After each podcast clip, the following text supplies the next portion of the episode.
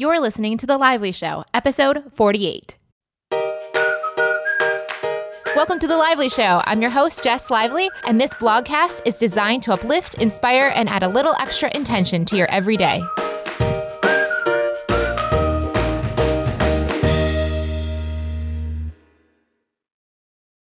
Welcome to the Thursday edition, guys. Thank you so much for sharing with me today. And I'm going to, in the hopes not to sound like a broken record, I'm going to ask again for anyone who is loving the show and has not left a review on iTunes, please go leave one on iTunes. It only takes about 30 seconds to leave it, and it means so much to me and helps other guests who might come on the show see how much you guys really are enjoying this podcast. Before we get into today's episode, I also just want to say thank you. Thank you so much for sharing this with your friends and your family members and linking to it on your blog. It really does mean a lot, and it's so incredible to see the show continue to grow and develop. I've been working on some fun holiday themed editions to come out in the next weeks to come. So I'm so excited to share those and just continue to take this to the next level for you guys into 2015 as well.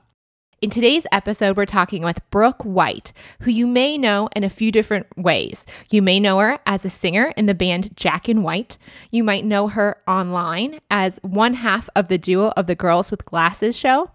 Or you may even remember her from season seven of American Idol. In this show, we're going to be talking with Brooke about her internal journey to understand her talents, embrace them, and find her worth outside of them her own journey, as you'll hear, reflects this incredible encouragement throughout external sources and also discouragement. She has had a really fascinating ride with her singing ability, and we're going to look at how that has manifested for her and what she's learned along the way. This is an amazing episode because anyone that has any type of creativity or gift that they're working on, whether it's a blog post you're writing, whether you're an artist yourself or a musician, this episode is really going to tap into our natural talents and how we can push them away we can embrace them too closely and how external sources are going to tell us over and over again that we're very good or that we're not good at all. So this is incredible, guys. I can't wait. And get at least at least skip to the second half of the show and hear this whole story of how this American Idol story plays out. The story she has to share are incredible. And the last question that I ask every guest, the what would you tell someone who's just starting out on this journey? That question Brooke has nailed better than I could ever imagine any guest could possibly answer it. So even if you don't even care about American Idol or want to listen to the show, please listen to that last question. It's going to be in the last probably five minutes of the show. That alone is worth its weight in gold. Let's go to the show. Thank you so much, Brooke, for coming on the show and sharing with us today. I am glad we finally could make this happen. it's it's been a long time coming. I think it's been about two years time coming. I think and that sounds about standard for me. To follow through with something that I started. no, not at all. Actually, I don't even think I had the idea for the podcast back then, but we met two years ago at Alt Summit during the little workshop I did called Things I'm Afraid to Tell You. Absolutely. It was an incredible class. And it was incredible to hear your story. So I'm so excited to share you with the listeners. So let's start with your background. Tell us how you got to where you are. Uh, mm, okay. Where does the story begin? I don't know. I don't really know where the story begins. I guess a lot of people, if they are even aware of who I am, it, it would start at American Idol. But what got you to American Idol? I grew up in Mesa, Arizona. I'm the oldest of four kids. And um, I grew up in a house that was just pumping music through the speakers of you know our record players and our aerostar minivan. And it was just that was our our existence. We had a jukebox in the backyard and, and life really revolved around listening to like the 60s and 70s like that was my childhood. And we got a piano when i was seven. And it was my great grandma Tootie's piano. And my dad he kind of has this great musical ear where he can sit down and figure out a little bit of any instrument. But i remember him sitting down at the piano and playing somewhere in time. And and for Elise and and and I was so enamored. And then I sat down at the piano for the very first time, and my fingers just knew where to go. This little tidbit is important because this has been the thing that ultimately just really dictated the path of my life. So I, I grew up playing the piano by ear, never successfully could take lessons or learn how to read music. And it was really just something I did for myself. When I was in high school, I was I was actually a fairly introverted person. People find that hard to believe. but yeah, I was I was kind of a shy teenager until I hit about 15 and my uncle forced me into an audition uh, um, for our high school musical. He always believed I should be singing, but I, I did not like the sound of my voice. Like, I, I should say, I hated the sound of my voice. I wanted to sound like the Little Mermaid, and I. the joke is like, you know, I'm like either Brooke White or Barry White. Really, my voice is super low and dude ish kind of at times. But I went and I auditioned and hoped for a chorus part, and I ended up with the lead role. Again, this was a, a huge game changer. And um, the years following, I just started getting kind of pushed onto the stage. Contrary to where I really felt comfortable, it was always very uncomfortable for me, but there was a small part of me that started to kind of come alive in that place. But I always felt like it was at the hand of someone else, like it wasn't something I wanted to do. I always had to be pushed and prodded, like, go, try out, do this. You got to do it. You got to use your talent. And I was just really behind and fairly like I said, lacking confidence and and um, had some experiences in my teenage years that led to some pretty deeply rooted confidence issues and self doubt, simultaneously with a great deal of encouragement. So it was just enough to keep me moving and, and discovering this talent. And I went to beauty school while I was in high school because I started cutting hair when I was nine years old. Really? I was really an artist at heart. I, I just love to draw and do things with my hands and create things. I wanted to be an animator for Disney. And then I started cutting hair. And I wanted to be a hairstylist when I grew up, despite the fact that I was, you know, had a love for for music and such, but never dreamed that I would actually pick music as an occupation. Like a lot of people, like I knew I wanted to sing since I was three years old. That wasn't me at, at all. So I was cutting hair, I was going to beauty school, and then I met a music, a vocal coach who basically convinced me that I should I should try to make a living at, at singing, which was just crazy to me. Like I just I was li- literally just doing it I think based off of like his recommendation and my parents also I think felt really strongly that I should I should sing. Just based on my own insecurities, it was just such a struggle for me. But whenever I would get in a musical setting, I just would come kind of into this place of it was just so natural. But it was just getting there. It was always just all this fear around the actual doing it and, and the belief in myself and my voice. And, and meanwhile, I still had the same kind of dissatisfaction for what I had. I ended up graduating a semester early and I dropped out of beauty school. Yeah, I'm a beauty school dropout. you probably could sing about it. I could, and I have, and other people do as well. So spare everybody. I had started taking these voice lessons with this vocal coach. He convinced me that this was what I needed to do. He had a studio in LA, convinced my parents to let me move there. I graduated a semester early from high school and moved to LA when I was 17 for the first time alone. Wow. What was that like being so young?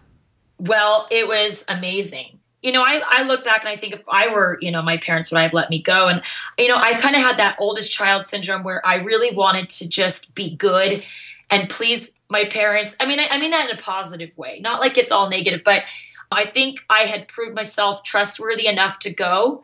But I think about it now and I'm just like, wow, that's such a scary thing to do. I was extraordinarily naive and very trusting I, I would say innocent is a really good word to describe kind of who I was and where I was at that point. And it was amazing. And at the same time, it was a very complicated situation, which I won't totally get into, but it didn't last as long as I'd hoped. My parents wanted me to come home, and I ended up coming home to Arizona. And I spent the next two years, I quit music entirely. Kind of went through a, a kind of a sadness. I, the person I'd worked with, we kind of had a, a bit of a relationship, but but it just kind of disintegrated and and he was someone I really cared about. And so I was I was heartbroken, like the dream, the friendship and the relationship I had with that person who really helped me discover my talent, which he was a very key person in helping me play the piano and sing at the same time. That was something I'd never really put together, which is a whole nother ball of wax, to be honest. So, why did you drop music altogether when you went back to Arizona? I came back to Arizona and decided to kind of drop the music, especially after this one particular encounter that I had where I went on a date with a good friend of mine. We were just really good friends, and he was related to some other friends of mine who were also singers, and they were singers before I was. And when I kind of received some opportunities, and they did not, it, it really put some strain on our friendship. And that was a really hard experience for me and really affected me and my confidence. And so when I was out on a date with him, he basically bluntly told me to my face that I wasn't a very good singer. And the only reason that I had the opportunity was because I was cute and that guy wanted to date me. Oh my God. And this is what he's saying on a date? On a date, bless his heart. The poor guy, I should, I should really state that this guy and I have, we have, we have uh, powwowed it out and he is, he has apologized and we are good friends and we are all good. But this is a really traumatizing event that took place that really altered this little dialogue in my mind about my voice. He was also related to the person that was my good friend. And he's like, you know, she's a lot better singer than you are. And this was a very direct comment and I, I it was really mind blowing to actually hear. And it really I've got to be honest just shut me right up for a good 2 years. I just you know going there and things not working out in California with and then coming home and hearing this comment re reaffirmed myself that hey my voice isn't that good. I'm not that talented and I shouldn't be doing this. Wow. So what did you do for those 2 years while you were not pursuing music? I cut hair in my live in my kitchen in my bathroom and then I also worked at Nordstrom. I sold shoes. I thought Nordstrom was an amazing company. I absolutely am the worst salesperson on the entire planet. Um, I would be that person that would like tell you like you probably just shouldn't get those shoes if you know I would be like don't worry you don't have to buy them like that's the worst salesperson. and then I was um, the person that answered phones and said like Jess Lively five zero that was me. and um, then I worked in customer service, which was much better because I loved people, but I didn't want to push them to buy things.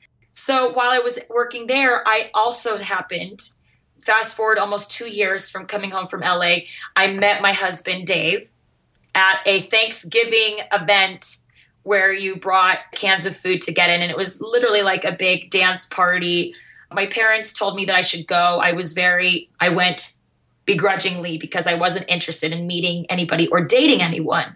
So I I ended up going to the dance and meeting Dave. He's from Nova Scotia. It's far east Canada, almost as far east as you can go. We met at the dance and I was still kind of getting over the residual stuff from California, that relationship. I just I was really in a dark place actually and and really not thriving on any parts of my potential. And when we were dating, what's interesting to me now is I think we dated a whole eight months, Jess, without him even knowing that I sang or had anything to do with music at all.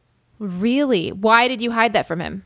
That that message that you you know that tape that you play in your head over and over again was that I didn't have a good voice, I wasn't a very good singer, and I wasn't very talented. I mean, that was came down to. So exposing that to someone else was something I didn't want to do, especially in a dating situation. What if, you know, he thought I wasn't very good? What if he felt uncomfortable or embarrassed if he heard me sing? Like this was something that really plagued me. Here's where we get to the interesting part where really things changed is I I was cutting hair every day, going to Nordstrom working, doing the whole thing, dating Dave, who he's he's the actual opposite from me. He's he's a CPA He's a numbers guy. He's super logical. And I was the far opposite. And this was actually a really interesting struggle for us in dating, but we still continued to date each other, interestingly enough. While I was like sitting at the computer, I had literally a like a voice come into my head that said, Google Musicians Institute. Really? Where were you when this came to you? I was in Gilbert, Arizona. It just came to you? Never heard of it before in my life. Didn't ever hear it. If I did, it was subliminal. I never heard of it in my life. How did you react when you heard that? I just thought, well, this is interesting. My first instinct was to kick back and be like, no, I'm not going to even think about that. I'm not even going to think about that. Meanwhile, I should say my old demos had been kind of drifting around and I was getting some calls on them like, hey, I heard your demo. You know, are you interested in doing some recording or writing? And I just kept turning it down. So it was like I kept feeling these feelings of the music trying to kind of crawl back into my life, but I was resisting it super hard because emotionally, I just felt like I was too fragile to even handle it again. I Googled Musicians Institute and boom, there it was. On the first page, it said request a course catalog. I clicked on it. I put my address in. A month later, my parents received, I was living at my grandma's house at the time. My parents received the course catalog and were thrilled. They said to me, Hey, we noticed that you got this course catalog and they were very encouraging. We think you should go check out the school. Meanwhile, guess where it is? Hollywood. It's in Hollywood. Like, no way I'm going back to California. I mean, I loved it there, but I just felt like I couldn't I couldn't go through that again. And my mom was very encouraging and she just said, you know, we should go. And so we organized this trip. And I remember telling Dave, my boyfriend at the time, I'm going to California to look at a music school. He's like, What are you talking about? yeah. And I was like, Oh, yeah. So I kind of used to sing. And even to this day, it's it's it's weird for me to identify myself as I sing.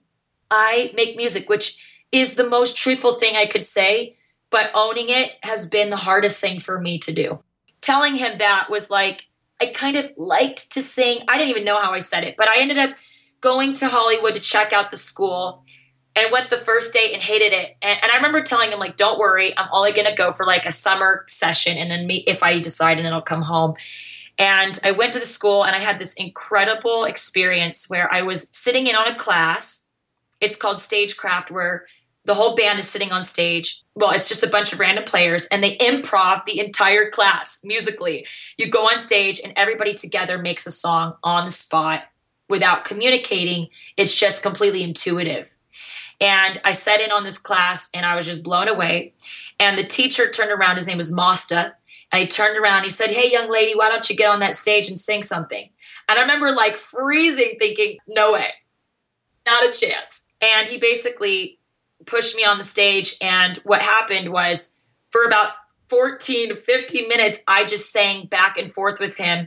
These words were just flying out of my mouth and this chorus. And I was like shaking because it was such a powerful moment where my voice was free. I, I, suddenly felt so like I knew this is what I was supposed to do. And it was something I'd resisted so hard. And there was so much fear in letting it out. And so I, I remember finishing the song and he said, Well, when are you going to start you know it was it was very clear. My mom was in the back of the room and she was crying because she just knew the intense emotional battle i'd been through with the self-belief. And so she was so excited and and it was very clear. I had to come. I had to go to the school. I had a friend donate money to me because i didn't have it to cover the the tuition.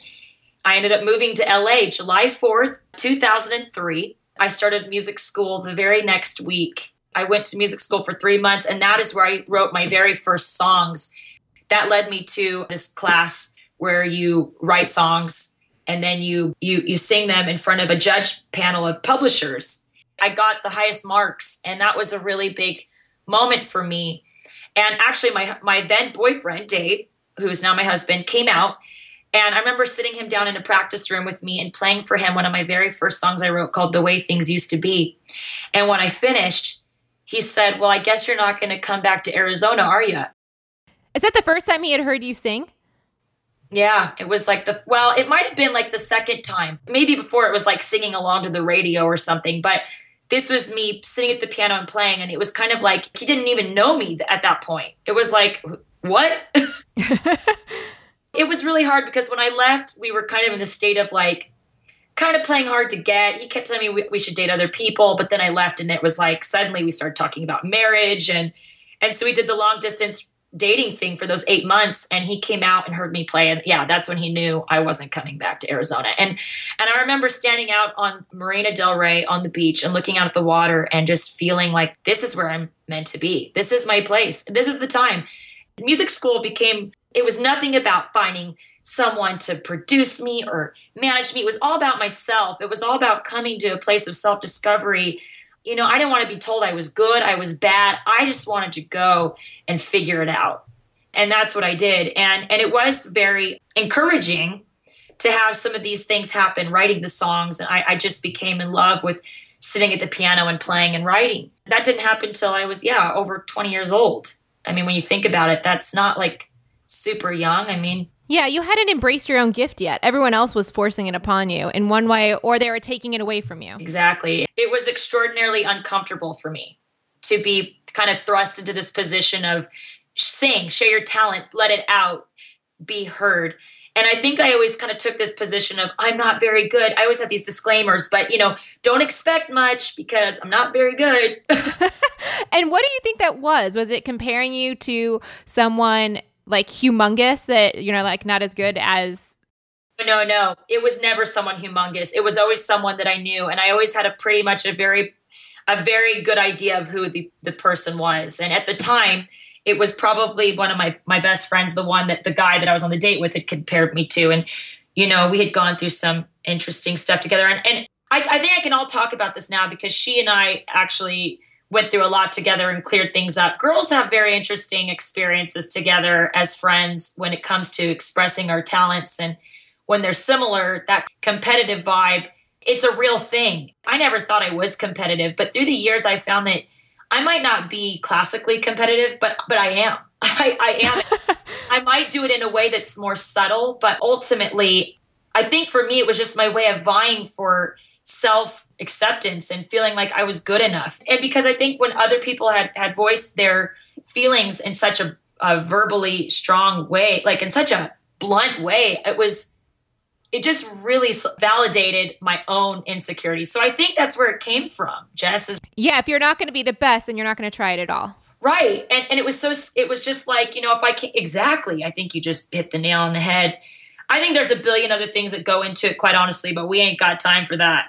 yeah, no, it seems like just a classic kind of uh, pursuit of perfection. Yeah, perfectionism. And I think that's definitely a very strong thread that can weave throughout my tapestry. I actually pulled a, a, quote you shared about Christmas cards that actually had said, you know, still aiming for perfectly done, which means really never done so you kind of like waffled on either end of that spectrum, very extreme. Either I'm not going to do music for two years or I'm all in. I'm still fascinated on how does this lead you to American Idol? So then here we are in LA. I finished music school and I have landed in the attic of a producer's home. And he is trying to convince me to stay in LA and do a career. I was very weary of this situation as I don't know. I, I just this whole experience was so beautiful for myself to come to California do music school and to turn it into a career was not something I was just very, very sure I wanted to do. But he was incredibly persistent and really believed in my voice. And so he offered to start recording me on spec and helping me develop a band. And, and he did. He did a, a great deal to help me and really believed in me. Meanwhile, I was still dating my husband. He ended up proposing to me a year later on Thanksgiving and moving to LA. And we got married April of 2004, which means, yes, we have been married 10 stinking years. That's time. Not stinking, but like that's a long time. And he moved up to LA so I could continually pursue this music path. Wow. Didn't think that's what I wanted, you know, but but here we are. I'm working with this guy who is kind of taken me under his wing um, as a manager and as a producer. We worked together for quite a long time. I start writing rapidly songs. Um, I created my first record, Songs from the Attic. I'll be honest with you, it's really hard for me to go back and listen to because I'm very uncomfortable with my voice again at that stage and it's very timid and and I'm still going through a lot of issues of confidence. As a matter of fact, here's one other experience that I feel like is worth sharing. I'm invited to come perform. I'm at a party where I'm I've been invited to sing. It's for a bunch of singer-songwriters. It's kind of like the hip place to be. I'm feeling quite nervous about it, but I do my performance. Afterwards, I'm sitting and I'm watching another girl perform who I definitely would have classified as a comparable artist to me. She had a raspy voice, but she had endless range and a lot of comfort and swagger on stage. And I I remember just really feeling like, wow, she's so amazing. I wish I could be that amazing. And as I'm having these thoughts, the guy who runs the show sits down, plops next to me. He's drunk, he's had a few too many drinks. and he basically says to me, She is better than you. She's better than you. yeah, this is like a theme, sort of, at this point. Dude, it's like I attracted it. It's like I'm a magnet for tell me all of my worst. And you're not even asking for it dude, I'm not asking for it. And when you're not asking for it, you really start to wonder maybe I don't belong doing this. Like maybe I legitimately stink at this job. So I remember him saying it to me and literally just feeling I needed it was outdoors, like I was gonna run behind a tree and break down. Needed to just like have camouflage on and go cry a big puddle of tears. And it, it hurt. It just stung again after all those years of really trying to work on myself. It just came right full back. Do you think there was a lesson there that you were meant to learn to not listen to whether other people said your music was amazing or whether it sucked because you're just getting pushed by different voices telling you the opposite ends of the spectrum? I'm getting both voices and and I didn't know which one to believe. And and this is a very big thing in an, an artist's life, in a creative person's life. I think most of us are rather tormented we have demons we have we have darkness we have light it's a it's a tug of war it's a constant what do I believe? We're so at the, at the whim of the approval of others. That's the nature of a performer. I hate to say it. We don't just sit alone and sing in a bedroom or keep our, our you know, our sitting at our desk. We have that inner longing to share. And when it's not received well, then we internalize it as we're we're not valuable. We're, we're what we do isn't good enough it's something that transcends music too. It really, if you think about anyone that puts anything out online, can also connect to that same thing. Whether people are telling you you're amazing and what you do online is great, or whether it's terrible. But I wonder, and obviously, when you got to pay the bills, you have to hope people like your stuff to pay the bills. Absolutely, it's a business. Gets way crazy. Yeah, that that uh, adds an element of complete insanity. But I wonder if what we're all meant to learn with either online or music or an artist's life is not to listen to anyone else's voice, but to listen to the voice inside of us.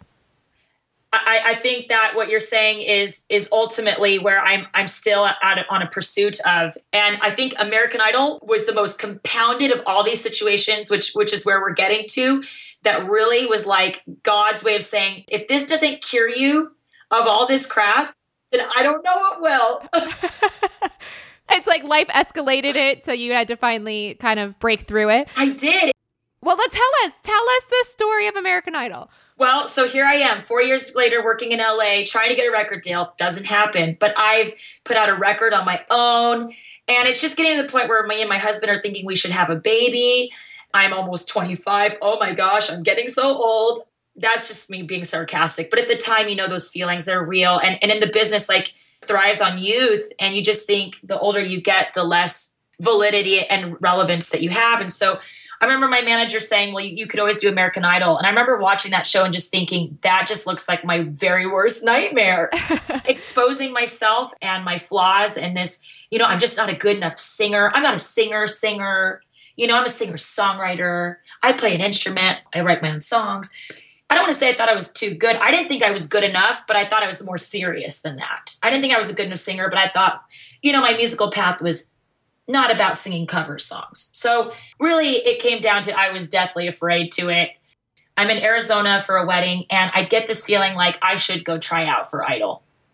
And I found out that, that the audition that had come through LA come and gone, over. There was one last audition the very next day in Philadelphia, Pennsylvania. So I'm thinking, I'm in Arizona. The last auditions in Philadelphia, the next time I could try out is next year if I don't do this tomorrow.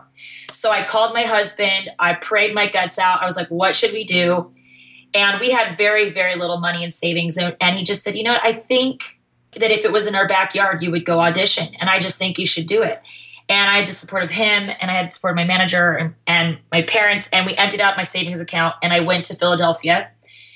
I should at first say that I actually decided not to go. But then that night I, I woke up in my sleep, like sick to my stomach. And that was when it was like full on. Everyone was like, you should do it. I emptied out my savings, got on a red eye, went to Philadelphia, Pennsylvania.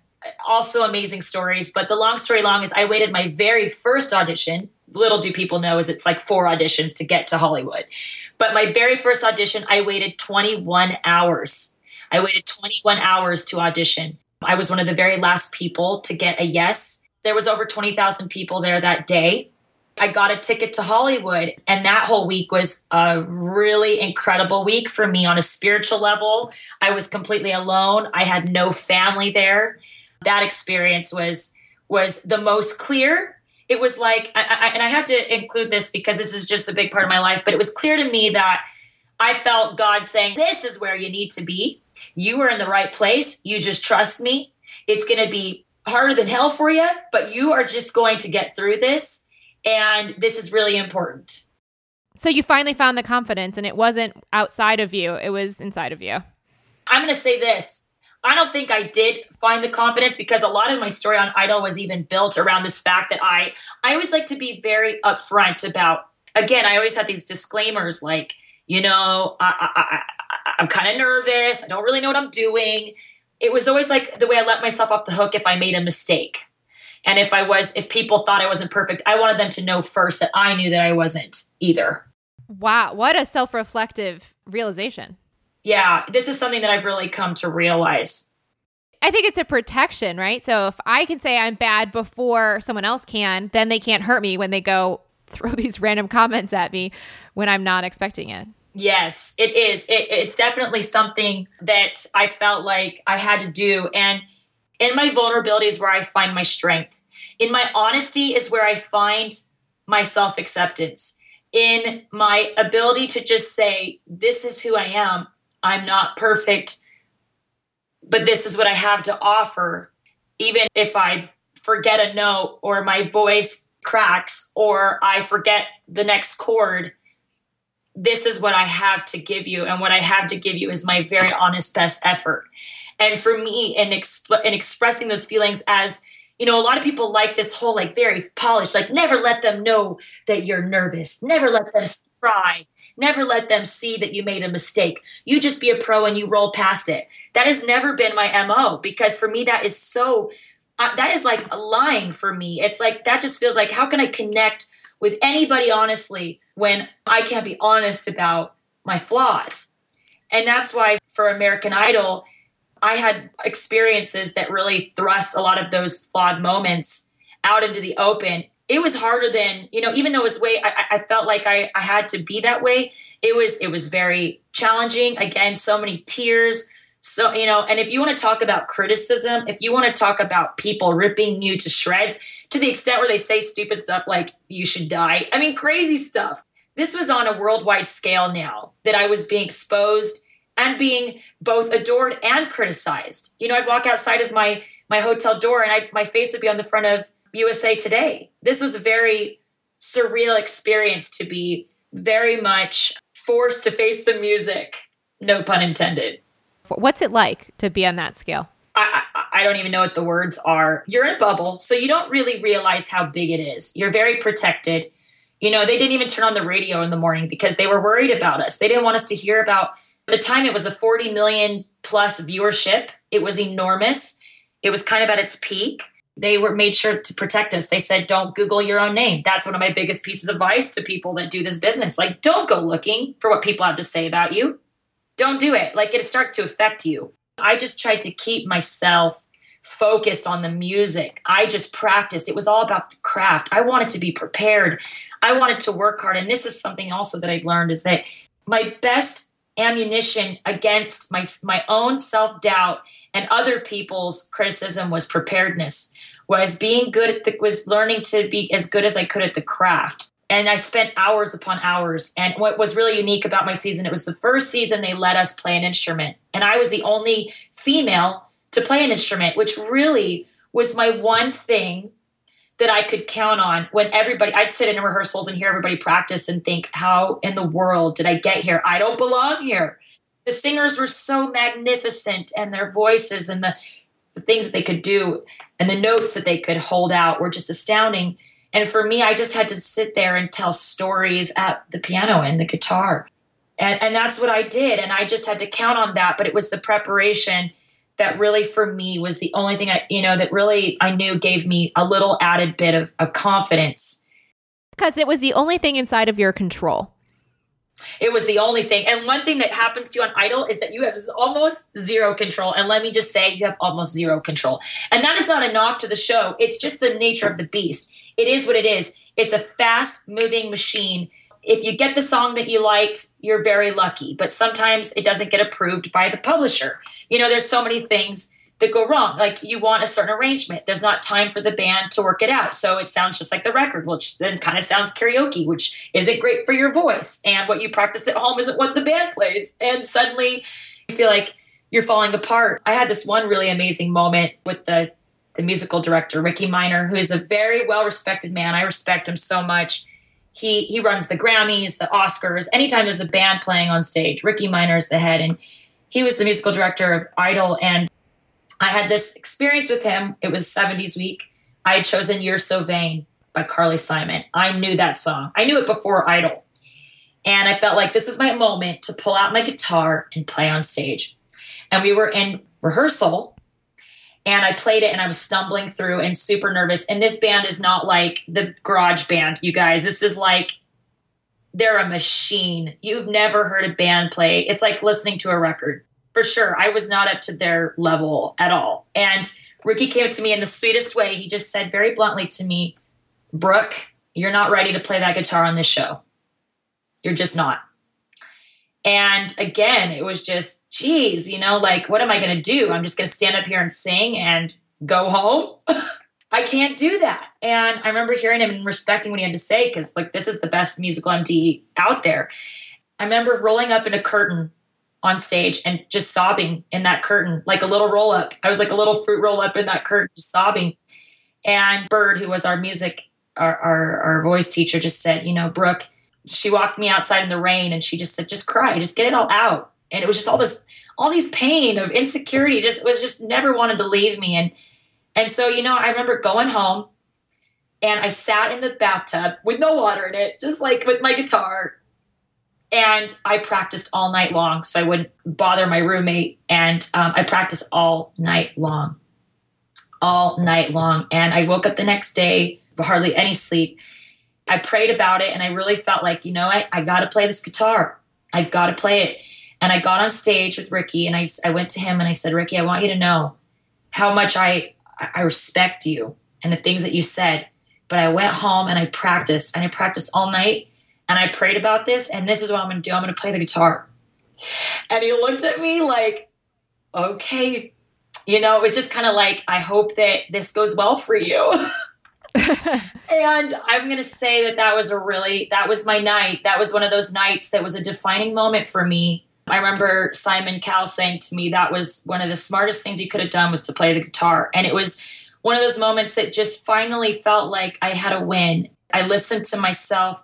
I practiced. I pushed beyond the fact that I wasn't good enough and I got better. Right? Isn't that amazing? Because a lot of people, especially when they struggle with perfectionism, can say, this has to be naturally good enough. And if it's not, I'm not going to try, versus preparing like you did to improve yourself because that's always within our control is to the actions we take are always the only thing we have in our control and if we're relying too much on the raw talent that we didn't actually try for we're never going to develop as far as our potential could allow wow i mean you just you just really wrapped it up in a beautiful bow. I, I could have never come up with that synopsis, but yes, I think you said it perfectly. And I wonder about how many people that could be extraordinary, that could have moments of glory and triumph and share something with somebody that's part of themselves. It's so important and don't because the feeling of defeat and self doubt is so powerful that it just knocks you right off that horse. And I know how hard it is to get back on. And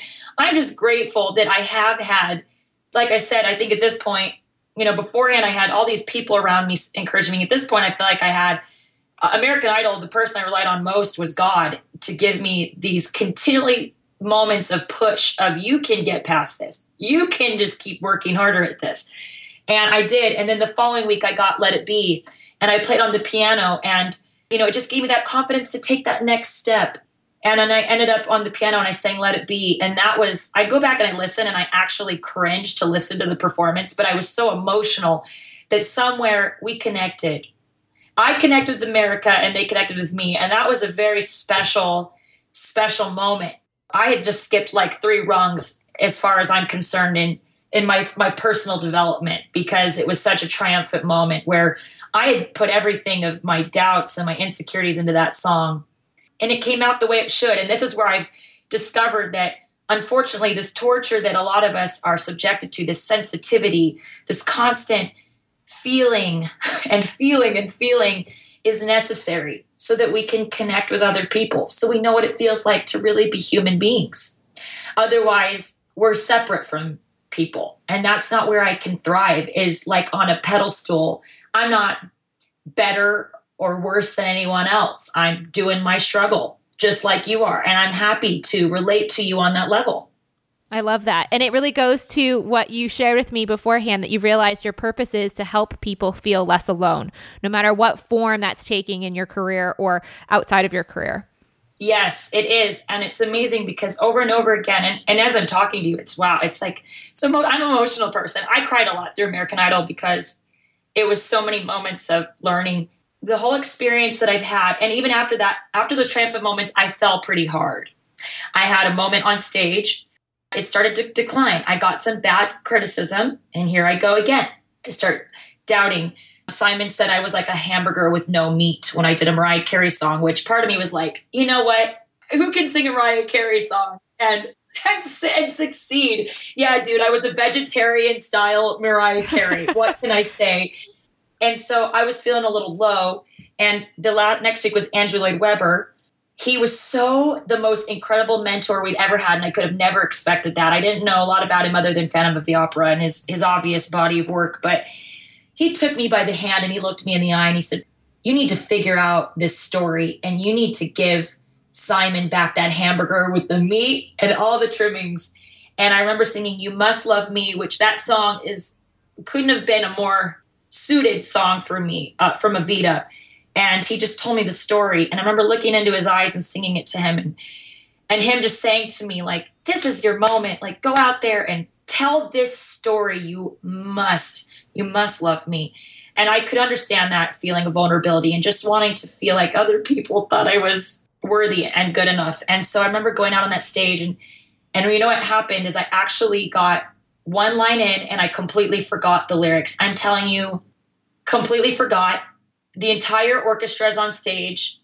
I basically asked them if we could start over on live television.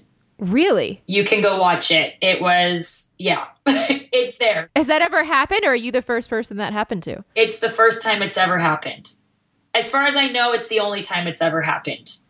So I stopped and I started over and I shook like a leaf up there the rest of the way through it. I guess what I should say is before I went on stage, I was in the bathroom and this woman saw me and said, Did you see the article in LA Times from Andrew Lloyd Webber that he's what he said about you today? This is right before I'm about to go on stage. And I said, No. She said, Well, he said that he thought that you were great and had high hopes for you tonight and really just wondered, hoped that you were going to be able to pull it off. So, you know, good luck that just spooked me. And there I was standing on stage and he was sitting right in front of me. And I just wanted to have that special moment. And I stopped and I started over. And then there was this big debate afterwards where Simon said, I thought it was the right choice. Paula said you shouldn't. Again, it's this whole thing of don't let them see that you made a mistake, power through it, don't bring attention to it. And at the end of the day, I didn't even know uh, it just happened. I, I asked to start over and we did. And I got through it. And I actually didn't get eliminated that night it's to this day, Jess, one of the things that people remember the most. They always come up to me and say, I love that moment when you stopped and restarted. That was my favorite moment of you of the entire show. And I'm just like, that was it? Like after everything? yeah, not this song or that song or how well I did, but it was the fact that I had to restart it. Why was it their favorite? Uh, again, I think the only thing that I could understand is that for somebody, it was I made a mistake on a large platform, and it was a moment of humanity that I think made people feel more comfortable about themselves. Again, less alone, less alone. And as much as I resist and kick and hate, hate it all and cry, God has given me both experiences the painful failings and the, the flaws. You know, like my voice is flawed, my performances are often jittery and, and flawed and sometimes they're very smooth and amazing. And he gives me both so that I, again, stay humble and can relate and connect and let people feel less alone. Again, this is what it keeps just driving home to me that hang on for the ride, but you know, this is part of the experience. And yet, going back to the perfectionist thing, I still have that strong thread of perfectionism. So it's very, it's still a very painful process to continually go through these cycles. It's a lifelong learning. So tell us about how American Idol wrapped up. So, wow, if you can believe it, I got all the way to fifth place. Sometimes people come up to me and they'll say, I'm so sorry that you got eliminated, or, you know, I'm sorry you didn't win. And I just think, are you kidding me? Like, if people knew 107,000 people auditioned my year, and out of 107,000 people, I got down to the top five with just me, my little self, with my flawed issues and my voice and my. I got to fifth place, and I just want to tell people like, you don't even know how big that is for me. It was. It was an enormous success. I wanted more if you go watch my elimination video, I just cried because I, I, actually got to where I just wanted to keep going. But I landed in fifth place. I went on the national tour, which was uh, 54 tour dates across the nation, sold out arena tour coming up to the stage on a grand piano. A year later in Philadelphia, in the same arena that I auditioned in, I'm coming up to the floor on a grand piano and I'm singing Let It Be. And it's almost year to the date I get done with that song, I walk to the end of the stage and I look up to the seat that I sat for 21 hours and I told that person, whoever is sitting in this row in seat 220 something, stand up. And they did. I said, I stood there and I waited for 21 hours a year ago. And now here I am standing on the front of the stage. That's incredible. It was just such a moment of reflection, of gratitude. Like, look where you came. Look how far. Like, what a difference a year makes to sit up there and then be down here and, and be on a stage where people they're listening and and they're and they're there just to see well they're there to see one of you one of the top 10 but and that was actually a really challenging experience to tour and, and was again a test of vulnerability but i ended up off the show then trying to start my own career which life after idol is almost like a whole nother podcast i've got to tell you Unfortunately, we don't have enough time to do that. So, you could summarize what do you think life has been teaching you since American Idol? I think kind of what we said earlier. I think what life has taught me since Idol is that one, you can't place your worth in, you know, whether people tell you you're not great or that someone's better than you or that you're the best and the and that you're the greatest because I've been told both things on numerous occasions. On a, and what's fascinating about you is that they've said that in small settings like a date and they've said that on a national scale in a newspaper. Right. Right. I mean, I've, I've gotten both. I've gotten like extraordinary praise and I've also been criticized in a, in a very personal way. And both have been extremely devastating and very triumphant. And at the end of the day, I think what I try to learn and what I try to take from it, for one, it keeps you level, it keeps you humble, and two, it helps me find a place of worth that is so outside of any of it, which is a very difficult thing to do if you're going to do it. If you're going to be a performer, if you are going to be an artist, finding a sense of worth outside of what other people say. And for me, this has been a, a huge thing, and I'm still, I'm still working on it. Like I, I, I, just got another attack this month of just extraordinarily anxiety and depression over my lack of self acceptance. And just the last couple days, I've just, you know, when I went to Nashville, I had this incredible experience. And again, it was just this there's this place between striving for your best and accepting yourself and finding your worth there and that place of you're you're enough. It doesn't mean we can't really strive for greatness and strive for our best, but also accept that we're enough. We have it and it's all there. The potential and all those experiences are there. And ultimately, that the, all these experiences were necessary and that they are necessary to help me and my mission on earth to help other people feel less alone. And that's why it all works for me in the end. And I'll take it. That is beautiful. So, what would you tell someone who's just starting out on this journey? I'd say get ready, hold on.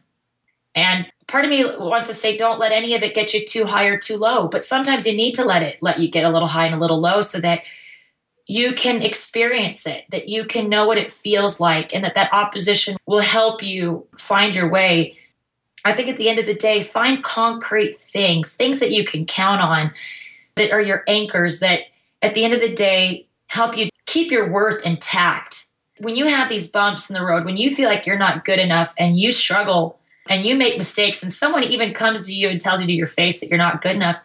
I mean, unless it happens like 30 times in a row, then maybe question, but I would say get back on the horse. This is not the end. You'll get great and then you'll suck again. And then you'll get great again and then you might have another mistake. It's like the sky. It's blue and then it's cloudy and then it's sunny again. You know, you can just expect it. It's cyclical. It's beautiful. And, you know, what you can do for yourself alone is an incredible experience of growth. But what you're going to do for others and your own experience is going to be bigger than you can imagine. That is beautiful, Brooke. That is one of the best answers to that question we have ever had. Thank you so much, Brooke, for sharing your story and your vulnerability with us today. Thanks. Thanks for having me. Thank you. Thank you. And there you have it. Thank you, Brooke, so much for sharing so openly and wholeheartedly with us. And like I said before, for nailing that last question about what you would tell someone just starting out on this journey. If you would like to send a message to Brooke to let her know how much you love the show, please hop over to Twitter. Her handle is Brooke White. That's Brooke with an E, White. Thank you guys so much. And if you're new to The Lively Show, you can check out past episodes. They're as juicy and awesome and relatable and inspirational as this one over at thelivelyshow.com. Thank you guys so much. And I hope something wonderful happens to you today.